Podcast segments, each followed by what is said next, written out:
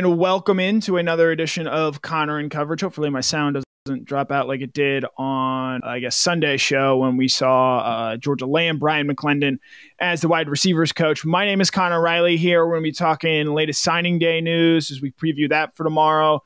Georgia could potentially get as many as five commitments. I don't think we're going to see that many, but they're in on a lot of targets. There are a lot of guys making their decision. There are a couple of guys that are committed that are going to sign, so we'll hopefully see that follow through.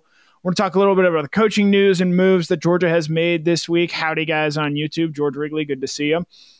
We're going to talk Mike Bobo to Georgia, Bryan McClendon to Georgia, what it all sort of means for Kirby Smart and, and what he wants his program to be going forward and, and, what comes next. And then we'll wrap up touching a little bit on Caleb Williams and really more what it means in terms of the quarterback shuffle that has gone around in college football this offseason, specifically, obviously what it means for JT Daniels there. Chad Buchanan, thanks. Good to hear uh, uh, that you guys can hear me. Yeah, we uh, we had a major audio issue on DawgNation Daily yesterday, and spent much of yesterday trying to fix it. And of course, uh, we got everything fixed except for the one bug that involved me speaking. But I think we've got that solved and, and know how to fix that going forward, so that it shouldn't be an issue anymore. And I'm glad to see that my uh, my audio is much better here. So thank you guys for that. If there are any audio issues, please uh, feel free to let me know in the comments section there as well. And obviously, Wednesday night, taking some of your guys' comments, questions, thoughts, previews for signing day. I've seen people already asking. Is Georgia going to get Christian Miller? I will note DawgNation will be on hand tomorrow, 12 p.m. Eastern time on the various DawgNation channels to cover Miller's commitment there live and history has shown that's usually a pretty good thing. However, on early signing day, it was not exactly a, a, a good news for Georgia as Jeff was down in Florida for Kamari Wilson to see him pick Florida. But we are planning to be live from uh, Cedar Grove High School, where Christian Miller is set to announce he's the number 102 overall prospect. And, and with that in mind, let's sort of dive into that as our first sort of topic here for tonight previewing National Signing Day, what to expect, who is announcing, where Georgia might end up, what Georgia has sort of left out there and what it says about this recruiting class. And so made a handy dandy uh, sort of signing day schedule for you guys right here.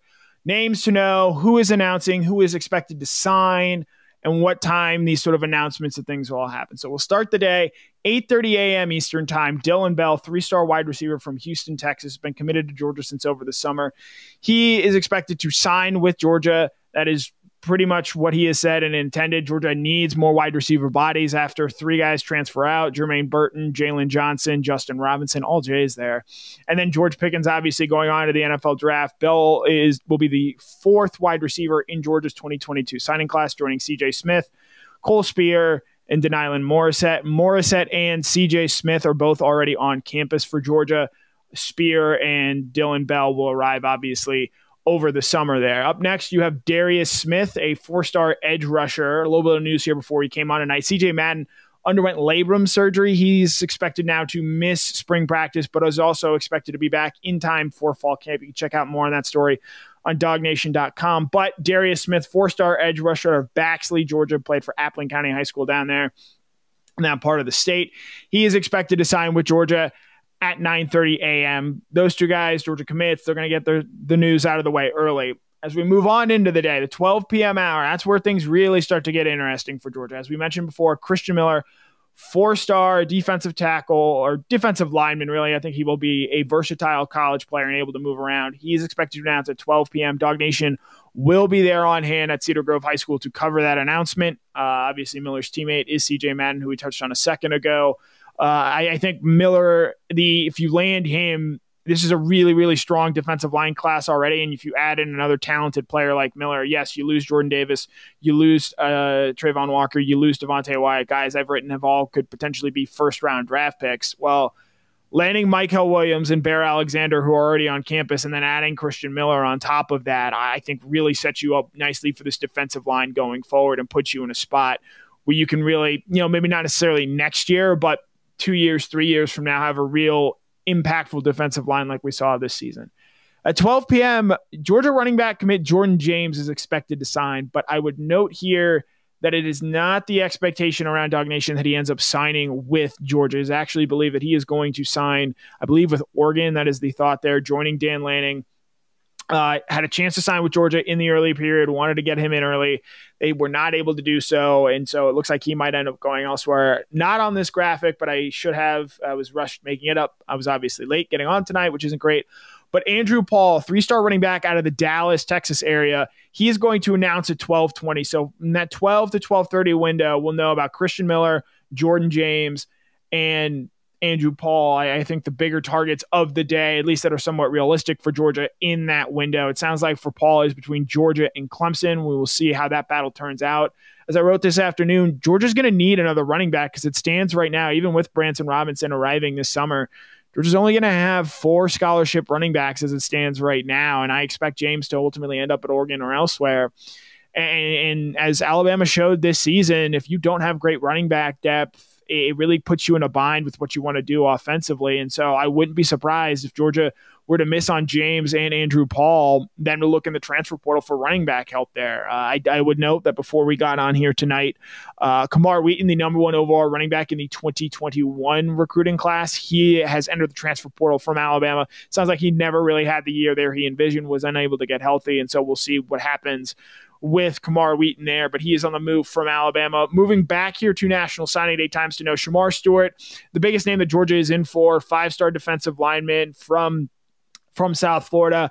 I don't think he's coming to Georgia, but Georgia will be a hat on the table in this instance. Georgia, Texas A&M, Miami are his finalists. Georgia did host him on a visit this month, but it sounds like Texas A&M and Miami are battling for Stewart, and it sounds like A&M might have the lead right now. But we'll see how uh, how Mario Cristobal is potentially able to finish there. Stewart being an obvious priority for him and what Miami wants to be going forward. And then wrapping things up of the guys that Georgia's sort of in on, EJ Lightsey, a linebacker from Fitzgerald, Georgia, one time Florida commit. He is expected to sign and announce at 2 p.m. I, I, think Georgia feels very good about what they have there. You see Georgia, they lose Quay Walker, they lose Channing Tindall, they lose Nakobe Dean, three linebackers who are all going to be drafted in the first three, maybe four rounds of this upcoming NFL draft you bring in CJ Wa- CJ Washington, you bring in Jalen Walker, both early enrollees. Adding Lightsey to that mix, it creates an even number in terms of depth and where you are going forward. And as I think we've said before, while yes, you lose a ton of talent at that linebacker room, I think there's a real, real excitement for what guys like Jamon Dumas Johnson, Xavier Sorey, Smael Mondon, even older guys like Ryan Davis and Trezmen Marshall can potentially bring to this field and to this team. So while yes, you do lose some talented players at the linebacker room there I think you like what you have uh, in terms of experience depth behind that. So that's sort of the times there again for National Signing Day. We'll run through it one last time here. Dillon Bell and Darris Smith, current UGA commits, announcing at 8:30 for Bell, 9:30 for Smith. Christian Miller, Georgia's, I would say, probably top realistic target for tomorrow, number 102 overall player in the class. He is announcing at 12 p.m. We'll have that covered for you live on the various DawgNation platforms. Running back commit Jordan James is expected to sign at 12 p.m., but as we touched on earlier, it seems like he is trending towards Oregon. Andrew Paul, another running back target for Georgia, he is announcing at 12:20. That is between Georgia and Clemson. It sounds like. And then to sort of wrap things up there, Shemar Stewart is announcing at 1.30 p.m. Eastern time, though it doesn't seem like he's going to ultimately end up at Georgia. And then EJ Lightsey, a three-star linebacker out of Fitzgerald, Georgia, is announcing at 2 p.m. We will hear from Kirby Smart tomorrow. He'll talk about, obviously, the recruiting class that Georgia has signed or is expected to sign. No breaking news right there. Wrong click of the button. But uh, we'll have uh, Kirby Smart talking about recruiting class tomorrow, ultimately what he has seen. It'll be the first time we've talked to him in sort of an interview setting since the day after the national championship game. And we'll sort of use that as our segue here, you know, having touched on National Signing Day and what Georgia is expected to do there. Georgia's made some coaching hires in the last week. Uh, they've added Mike Bobo as an offensive analyst. They've added Bryan McClendon as the wide receivers coach there. You saw this weekend Georgia putting up the fancy graphics, or I guess one of these came out on Friday, one of these came out on Monday, but it felt like this news really, I would say, dominated the news cycle of the weekend. You obviously have McClendon coming from Miami. You mentioned Mario Cristobal earlier. He's going to be pass game coordinator, wide receivers coach. That is the same title held by Cortez Hankton, who is now at LSU and got a mighty fine raise to do so. And I would probably guess that when we get Bryan McClendon's salary, it's probably going to be more than what Cortez Hankton was making here at Georgia. And then obviously, I think the bigger name between these two, Mike Bobo, he is joining as an offensive analyst. And a lot of people want to make a lot out of this and what it might mean. Obviously, Bobo, a controversial figure of sorts given his earlier time at Georgia. I'll note I am a, a fan of Bobo. I liked what he had done. I, I thought what you saw at Auburn this year. You know, there was a time this season when they were six and two and a top 15 team in the country, and Bo Nix was looking like a real difference maker at the SEC level. Obviously, then Nix breaks his ankle, and that Auburn program really unravels from there. And if you want to point to, oh, well, he's been fired at his last two jobs.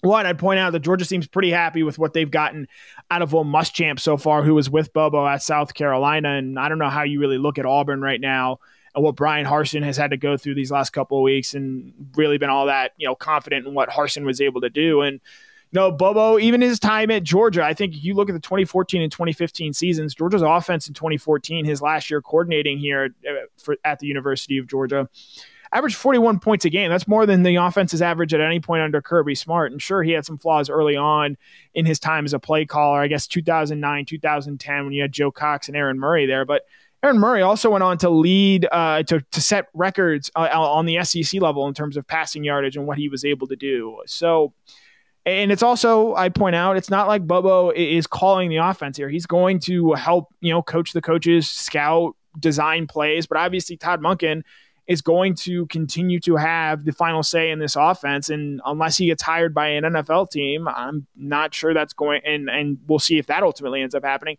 But Todd Monken's not going anywhere unless it's to the NFL, and he is very likely, in my opinion, going to be getting a nice pay raise to be the offensive coordinator once again at Georgia for the 2022 season. So you know, Buster Faulkner, Mike Bobo, uh, Bryan McClendon as well. We'll touch a little bit on the recruiting because I've seen some some questions in the chat, obviously already about what McClendon brings from a recruiting aspect.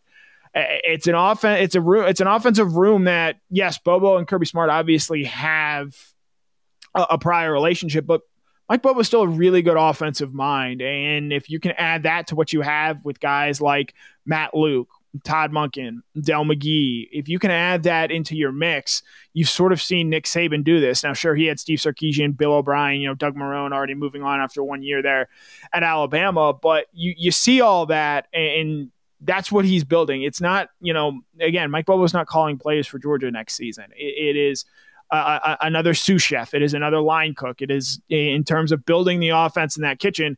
He is not the head chef for Georgia. He is going to be a guy that is going to be able to help out man his station and I think really help this program. And we've seen analysts play big roles for Georgia moving forward. And I think Bobo is absolutely going to that. Could I one day see Mike Bobo being back on the field for Georgia?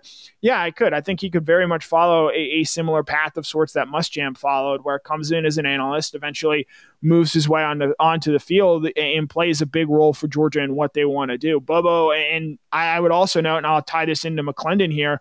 Bobo and McClendon are two very respected coaches in this state. And I think with the way the transfer portal has worked and what we have seen from that and what we've seen with NIL, it's going to become more important than ever to recruit your local area. And Georgia, interestingly enough, in 2019 and 2020, and those recruiting classes before obviously transfer portal, before COVID even, uh, those recruiting classes, Georgia was really skewing more national. They were they were going national to get recruits, and now I think you turn that around.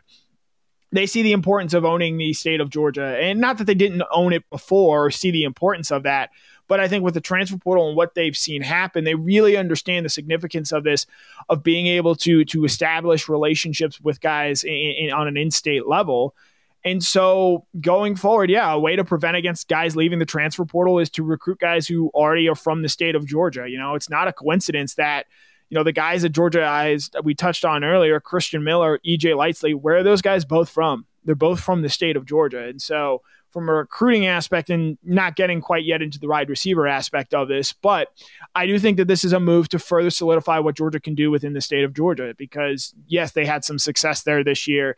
Obviously, I think landing, they'll have landed when it's all said and done six of the top 12 players in the state of Georgia. But with Bobo and McClendon moving forward, could you potentially get that to say eight out of twelve? Could you, you know, Texas A&M came in and got two of the top players in this state, uh, uh, Mac, uh, Jake Johnson, excuse me, and Deyon Bouie. Alabama comes in, they get Elijah Pritchett, and there is one more that I'm forgetting off the top of my head, but he was a top five prospect that I'm trying to cycle through here. Um, and I'm sure he'll come to me eventually. But the larger point being, you know, you look at Alabama, Will Anderson's their best defensive player, maybe the best player overall. He's from the state of Georgia. So if if bringing in Bobo, if bringing in McClendon help you recruit the state of Georgia, regardless of what they give you in terms of offensive philosophy or, or mindset out there, I think that's a big win. As far as shifting gears here a little bit and focusing more on McClendon, I think this is a home run hire for Georgia and what they've been able to do. I mean, short of Brian Hartline, I think this is about as great as Georgia could do from a wide receivers coach. He's a guy who obviously has ties to Georgia, but also has has forged his reputation outside of the state. He was recruiting well for Miami before getting plucked from there. He had to recruit up at Oregon, uh, recruiting at South Carolina, a very tough place to recruit and get players from the Metro Atlanta area. McClendon has done all of that, and I think early on in his tenure, he's going to be judged, fair or not, by how well he recruits, specifically in the 2023 recruiting class. And obviously, we all saw the Brandon Inniss tweet from this weekend, five star wide receiver from South Florida, American Heritage High School, the same spot where Marvin Jones Jr., a five star signee in Georgia's 2022 recruiting class, came from. But, and this is where McClendon's past experience helps here as well, guys like Sony Michel, Isaiah McKenzie, McKenzie, guys he helped recruit play that position for or played at that very same high school for Georgia. So McClendon, early on in his tenure, is going to be judged as a recruiter because uh, while Cortez Hankton did a lot of really good things as Georgia's uh, receivers coach. Was instrumental in those 2019 and 2020 recruiting classes. Uh, played a part in Ladd McConkey, Adonai Mitchell, even Jermaine Burton in 2020. Guys getting on the field and making an early impact. That does speak to what uh, Cortez Hankton is able to do as a developer and as, as, a teacher at the position. But I think we'd all probably agree here.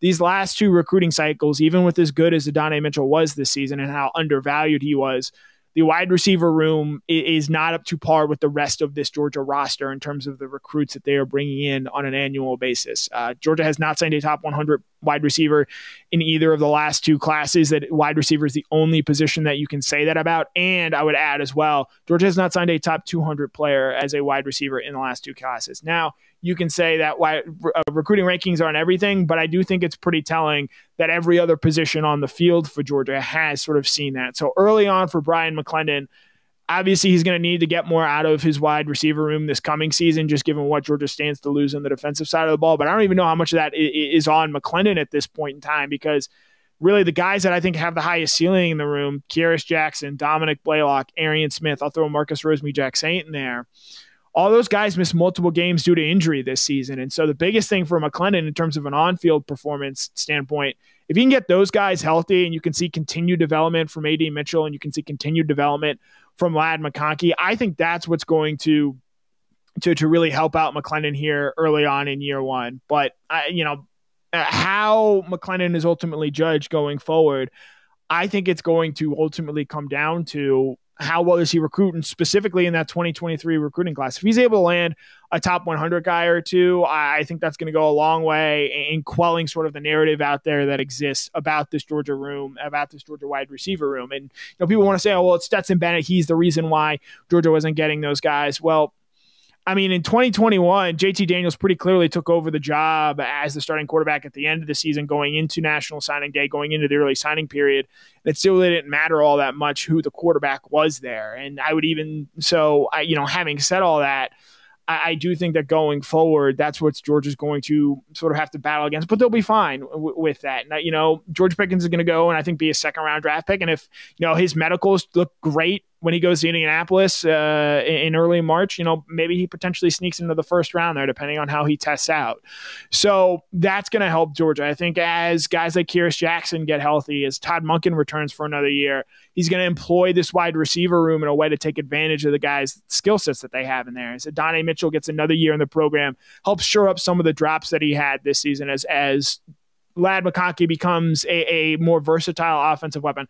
I don't want to say they're going to use him like Deebo Samuel because you're going to hear that from now until the start of next season. Who is the next Deebo Samuel? But I think we've seen at times with Monken, he's willing to use Ladd McConkey in sort of that all-purpose role. He's obviously not as physical, I think, as Deebo Samuel is, but I think he's a guy who's a versatile weapon. And on that same point, I think you could see guys like Kearis Jackson and Dominick Blaylock, provided that they're both healthy, used in sort of similar type versatile roles going forward. So I do think that's going to be something to watch there going forward. But at the end of the day, when it comes to McClendon and it comes to Mike Bobo, I think Georgia's offense, from a schematic standpoint, from an experience standpoint, from a recruiting standpoint, got markedly better. We know, I, I, think going forward, you feel better about this Georgia offense going forward. If I told you on January 11th You're going to lose Cortez Hankton, but you're going to gain Bryan McClendon. You're going to add Mike Bobo as an analyst. You're going to keep Todd Monken as an offensive coordinator.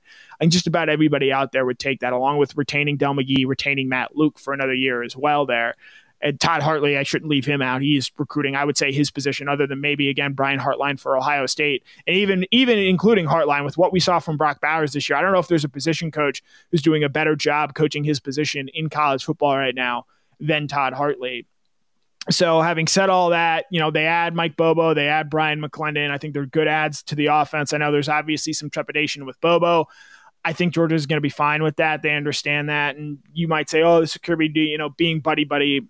I don't think that this is it. You know, you could have said the same thing about Will Muschamp a season ago. And look how that worked out. I think he Muschamp played huge dividends for Georgia on the recruiting trail. I think he helped out with the secondary there when Scott Cochran stepped away he stepped in. I think having more head coaches on your coaching staff, even if you're Kirby Smart, who is now six years in and has won a national championship, having more guys with diverse backgrounds, guys like Bryan McClendon, I think that's only going to continue to help you improve as a coach going forward. So that will sort of wrap up our second topic there. I'm going to make sure my computer does not fall over. But before we get to questions, one last sort of quick toe tag of the quarterback carousel, sort of what comes next. Caleb Williams, a guy who had – very briefly been mentioned uh, tied to Georgia and where he might go. Uh, I, never really much believed that and find a whole lot of validity to that. I think Georgia very much likes what it had in its quarterback room, and that's obviously even before JT Daniels entered the transfer portal. But they're bringing back Stetson Bennett, they're bringing back Brock Vandagriff, Carson Beck, Gunnar Stockton coming in as a 2022 signee. They like what they have in this quarterback room going forward.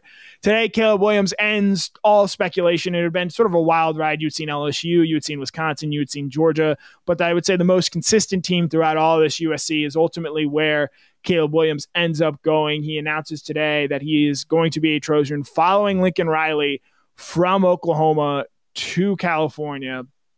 Ultimately, I don't think this is all that surprising. Uh, I, I think Williams sees the value in going to USC, playing with Lincoln Riley. There's going to be some familiarity there.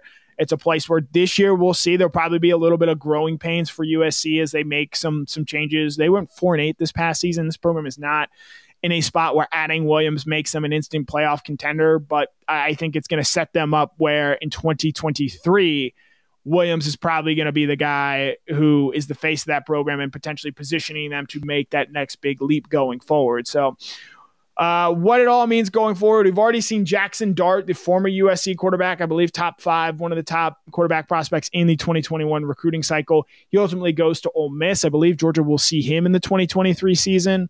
Uh, Brock Vandagriff is obviously staying at Georgia, and I think that's a good thing for the Bulldogs going forward. As I have said time and time again, he is the quarterback of the future.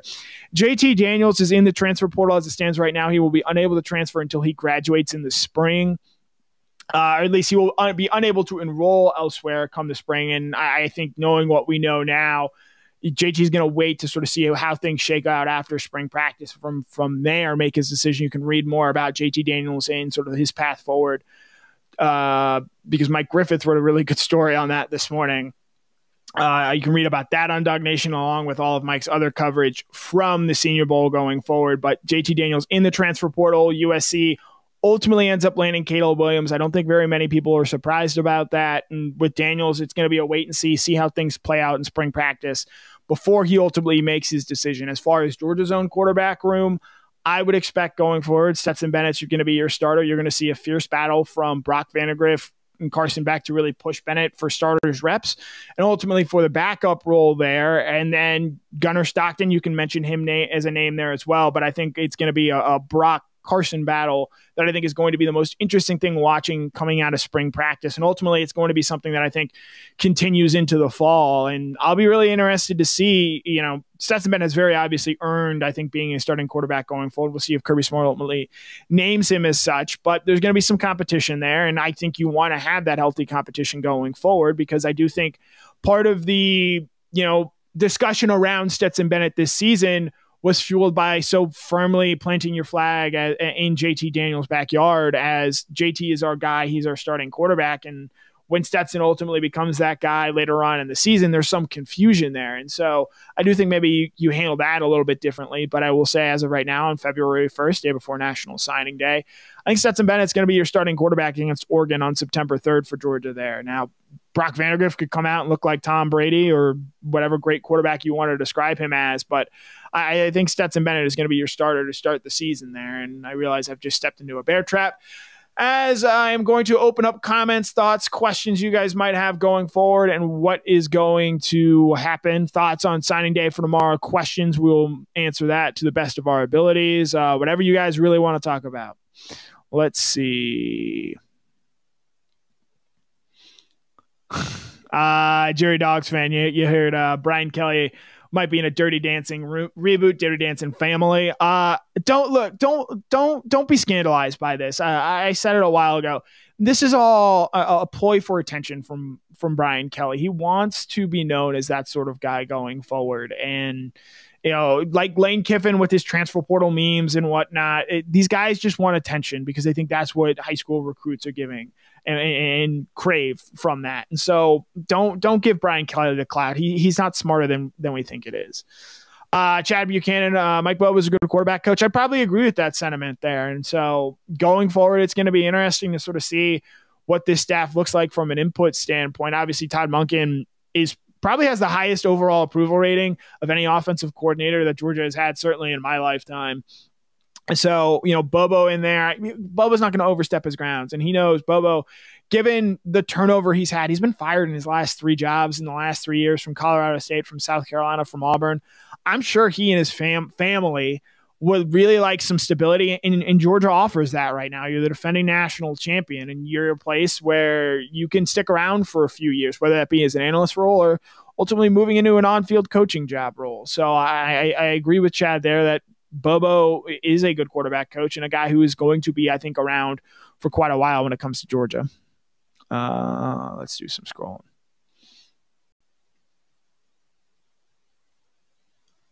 Uh, John Miles is Andrew Paul signing with Georgia tomorrow. That's one of the more interesting questions. It's it's down between Georgia and Clemson. There, Clemson did get the jump on him early. Georgia is pushing hard late for him in his services. So we'll see ultimately what that ends up being. I think that's going to be a, a, real differentiator in the day in terms of what makes a successful sort of signing class for Georgia in terms of you know their overall haul. Because again, if you're only having four scholarship running backs, it'd be a first under Kirby Smart's time as a head coach and as I've said before, you look at Alabama, how quickly running back injuries accumulate, especially with how physical I think Georgia wants to be going forward. And Kenny McIntosh has missed time before. Kendall Milton has had an MCL injury in each of the two years he's been on campus. So it's definitely going to be something to watch there going forward.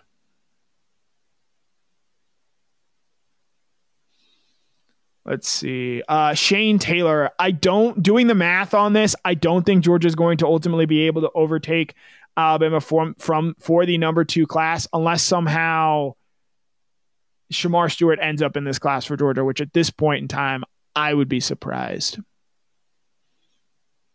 So let's see.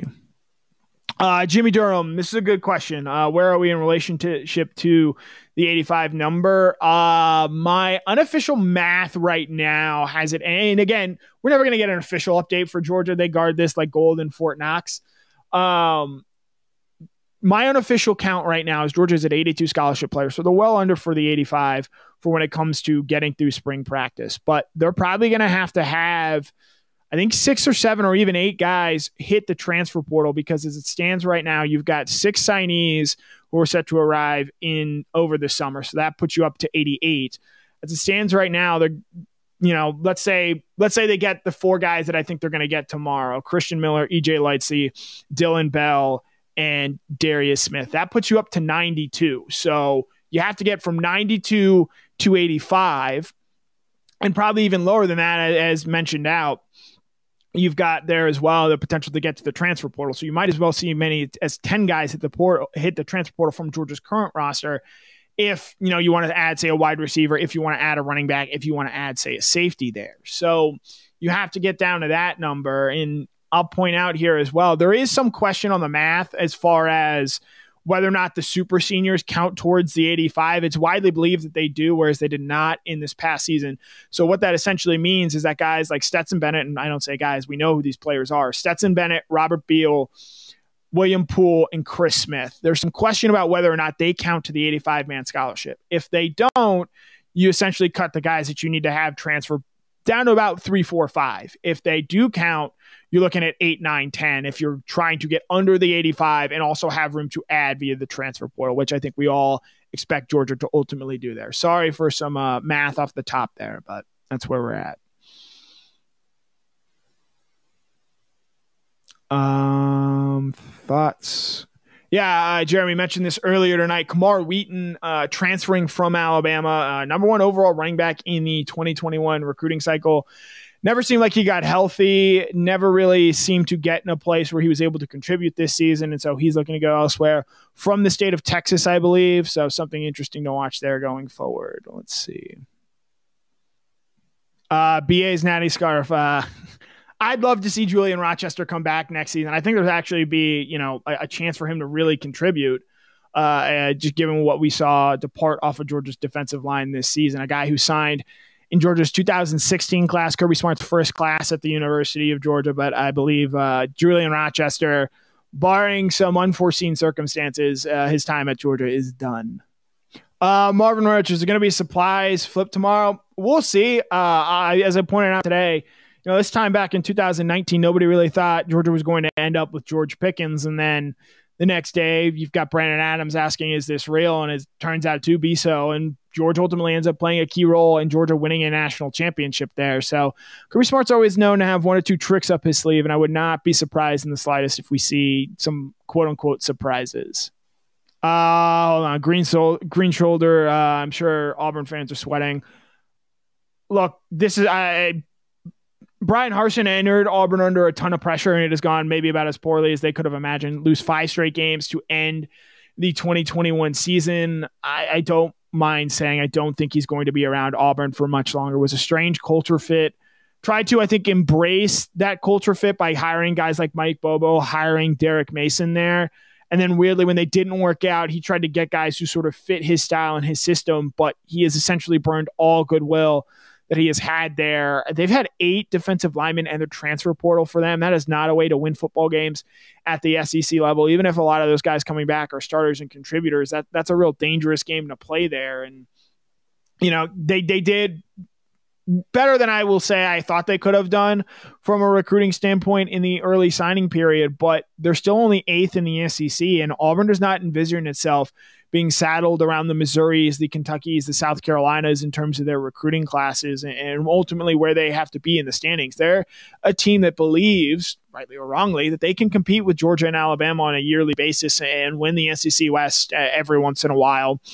And it just doesn't look like they're going to be able to do that with Bryan Harsin. So, barring a stunning turnaround in year two under Harsin, who has some major questions when it comes to the quarterback position. Obviously, their OC, Austin Davis, steps down, looking for another one there from Harsin.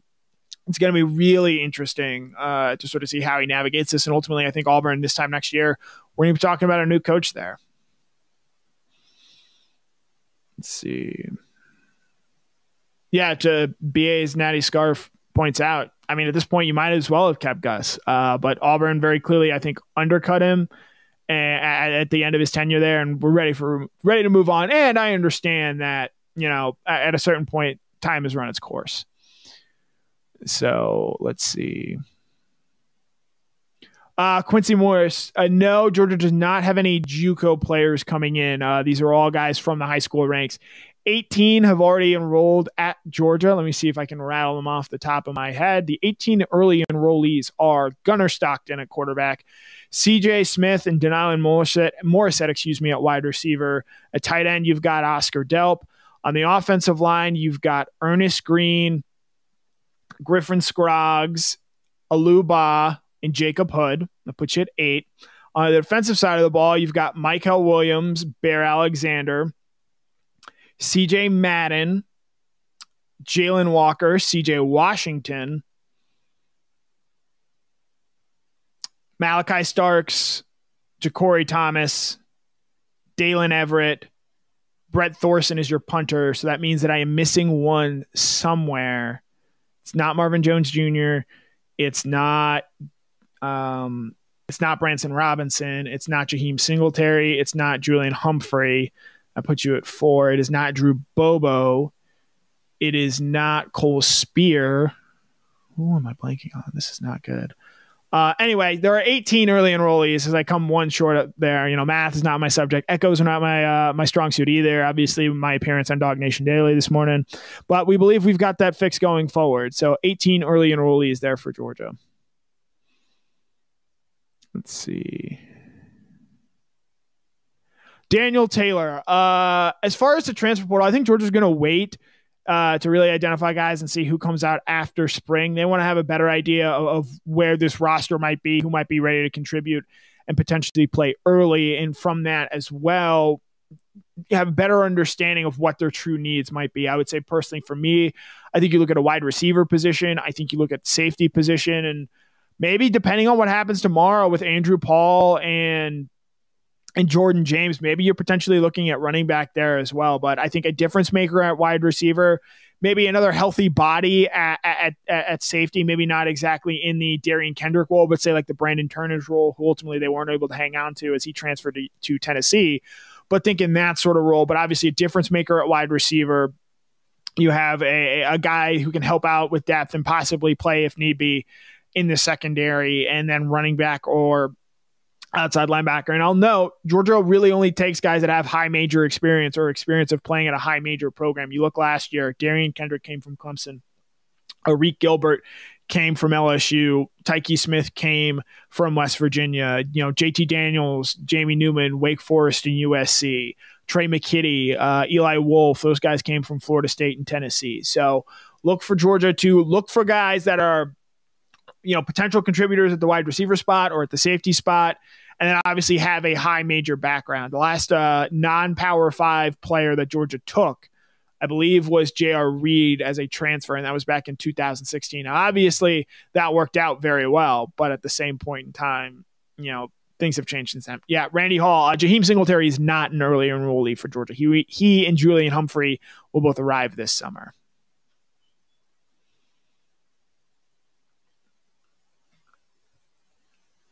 Let's see. Uh, hold on. Uh, cause I do want to. Uh, Bill Kibbe thinks that in two years, the biggest problem in the East is going to be Tennessee. I got to see more from their defense. Uh, yes, he, he he I think did the most with the least in year one in terms of getting that program up a level and what they have done with that offense. And I think scoring points is not going to be a problem for Tennessee going forward. I know a lot of people like Hendon Hooker.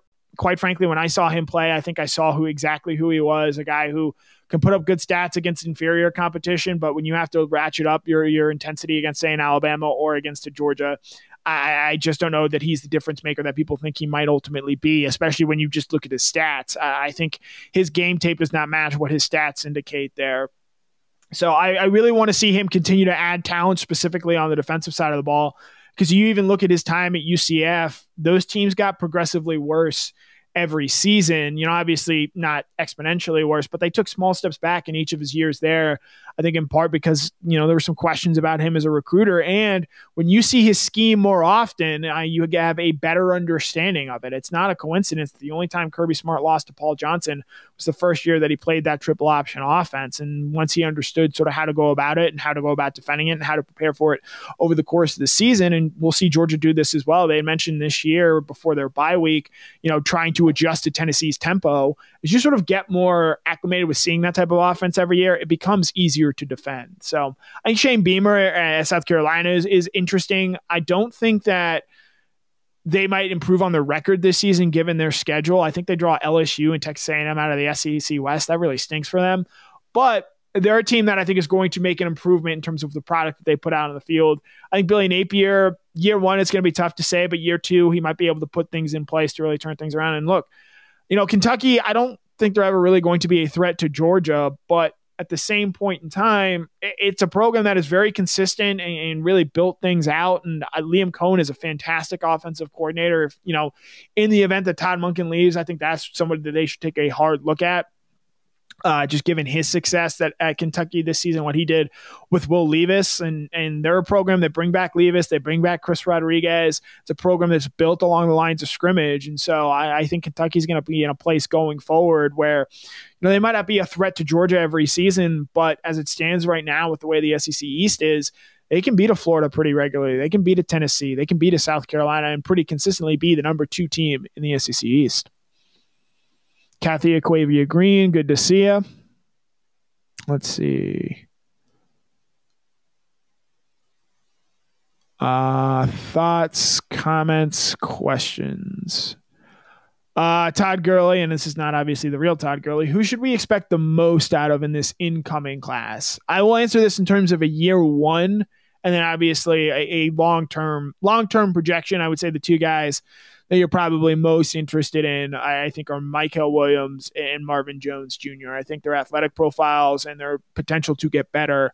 I think really intrigues me. I don't want to compare Mykel Williams to Travon Walker, but there are similar sort of vibes there. You know, Mykel might not be the same overall athlete, but he might be a more actual finished product or closer to his finished product than Travon was. And as far as Marvin Jones Jr., incredibly long, great bloodlines, and is actually hasn't been playing the outside linebacker edge rusher position for all that long. And so as he gets more comfortable at that position, I think he's got a really high ceiling for Georgia going forward.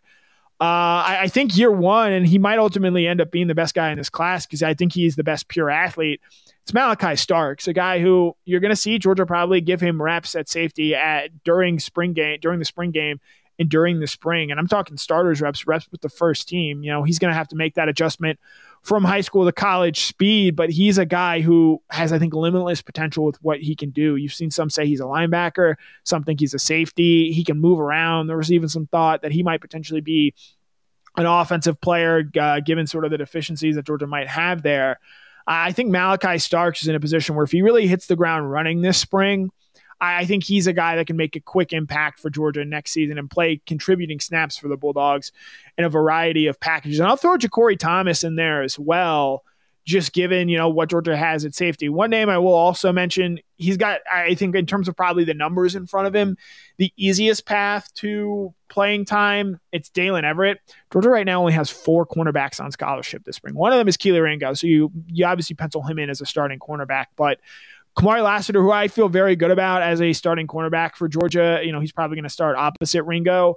On that, it's Nyland Green, and then it's Daylen Everett. And Everett's coming from IMG, which is obviously a, you know a, a, a college football factory in terms of the way they prepare you and get you ready to play and contribute early. So I, I would think the three safety guys, three three secondary guys that are early enrollees, Daylen Everett, JaCorey Thomas, and Malachi Starks, all have a chance to make an, a year one impact. But long term, give me Mykel Williams and Marvin Jones Jr. I think those guys could be really, really freaky pass rushers. And I'll give you a guy from the offensive side of the ball. Give me Oscar Delp. Uh, you know, yeah, obviously he's going to deal with Brock Bowers comparisons year one, probably throughout the rest of his career, but a long, talented pass catcher, a guy who I think could split out a little bit even more than Brock can is a little bit bigger than Brock as well, so I think has potential to add to his frame there. But I think a very talented pass catcher, a weapon in in the tight end room. He might have some guys in front of him in Brock and Darnell, but I think Oscar Delp is going to be a part of this offense sooner rather than later. Let's see. Let's maybe do one or two more good questions here. Uh, let's let's keep rolling. Uh, Bill Kibbe, I do see your comment. If I don't see anything better. I might I might end on that. Yeah, you know what? Scott Green's asking about him, both the Green Soldier and the older Scott Green. Why not? Uh Arik Gilbert. So he is with the team. He is enrolled at the University of Georgia. He was spotted with the team at the championship celebration. I think those are all positive signs from Arik. Obviously, he stepped away from the team last August. Uh, as far as expect- expectations for him and what he might be able to do, I have none. Uh, I, I want to see Arik get healthy. I want to see him put himself in a position to contribute, uh, go through practices, make it through, you know, spring practice, make it through, make it through the fall, and obviously the the expectations that come, given his high recruiting ranking, I do think they're going to, you know lead to questions being asked about him. People want to know. We had five, six questions asked about him in the last you know 30 seconds before addressing it.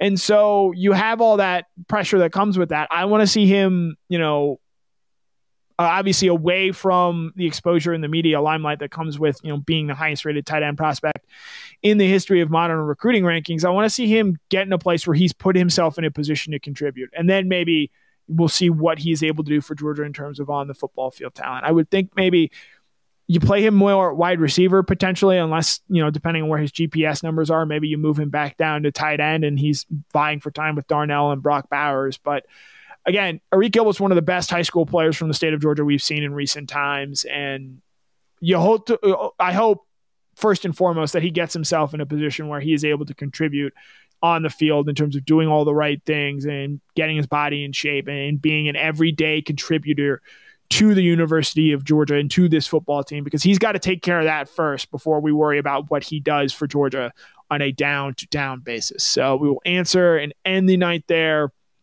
with Arik Gilbert. Um, and that'll be it. Um, thanks again for tuning in, guys. Uh, we do this every Tuesday night. Connor in Coverage at 6:30, a little bit late tonight, but more often than not, we'll be right on time there. Uh, tomorrow night, before the hedges, Jeff Sentell, 8 ish uh, p.m., wrapping up a full day of coverage from DawgNation. He's going to be live on hand for Christian Miller's announcement at Cedar Grove High School at 12 p.m. Eastern Time. DawgNation will be there as well have video coverage of the day for you there. We'll do one last run through of who is announcing when tomorrow. National signing day days and times to know. Dillon Bell and Darris Smith, Georgia commits, are expected to sign at 8:30 and 9:30 respectively. Christian Miller and Jordan James both go off at 12 p.m. He's not on your graphic, but Andrew Paul, running back target, is expected to announce at 12:20 p.m. And then five star prospect Shemar Stewart at 1.30. EJ Lightsey wraps things up at 2 p.m. Kirby Smart is set to speak tomorrow. We will have you cover there. Mike is down at the Senior Bowl. Obviously, he had his on the beat from there last night. And we'll have tons of coverage in the coming days for what is next. And obviously, DawgNation Daily every Monday through Friday. We believe we have fixed any audio issues, so there's no echo there going forward. So we'll be back there. We had cover four on Sunday. We might we might be changing up the way we do cover four and have it more as a sort of reactionary to breaking news than doing it every Thursday night. But we'll play around with that in the off season. But my name is Connor Riley. This has been Connor in Coverage. We'll be back 6.30 next Tuesday night talking the latest in Georgia news, notes, coverage, recapping recruiting day. We're talking about who Georgia has hired as their potential 10th assistant coach. That is still yet to be filled. So with all that said, thank you guys so much for tuning in. My name is Connor Riley for DawgNation.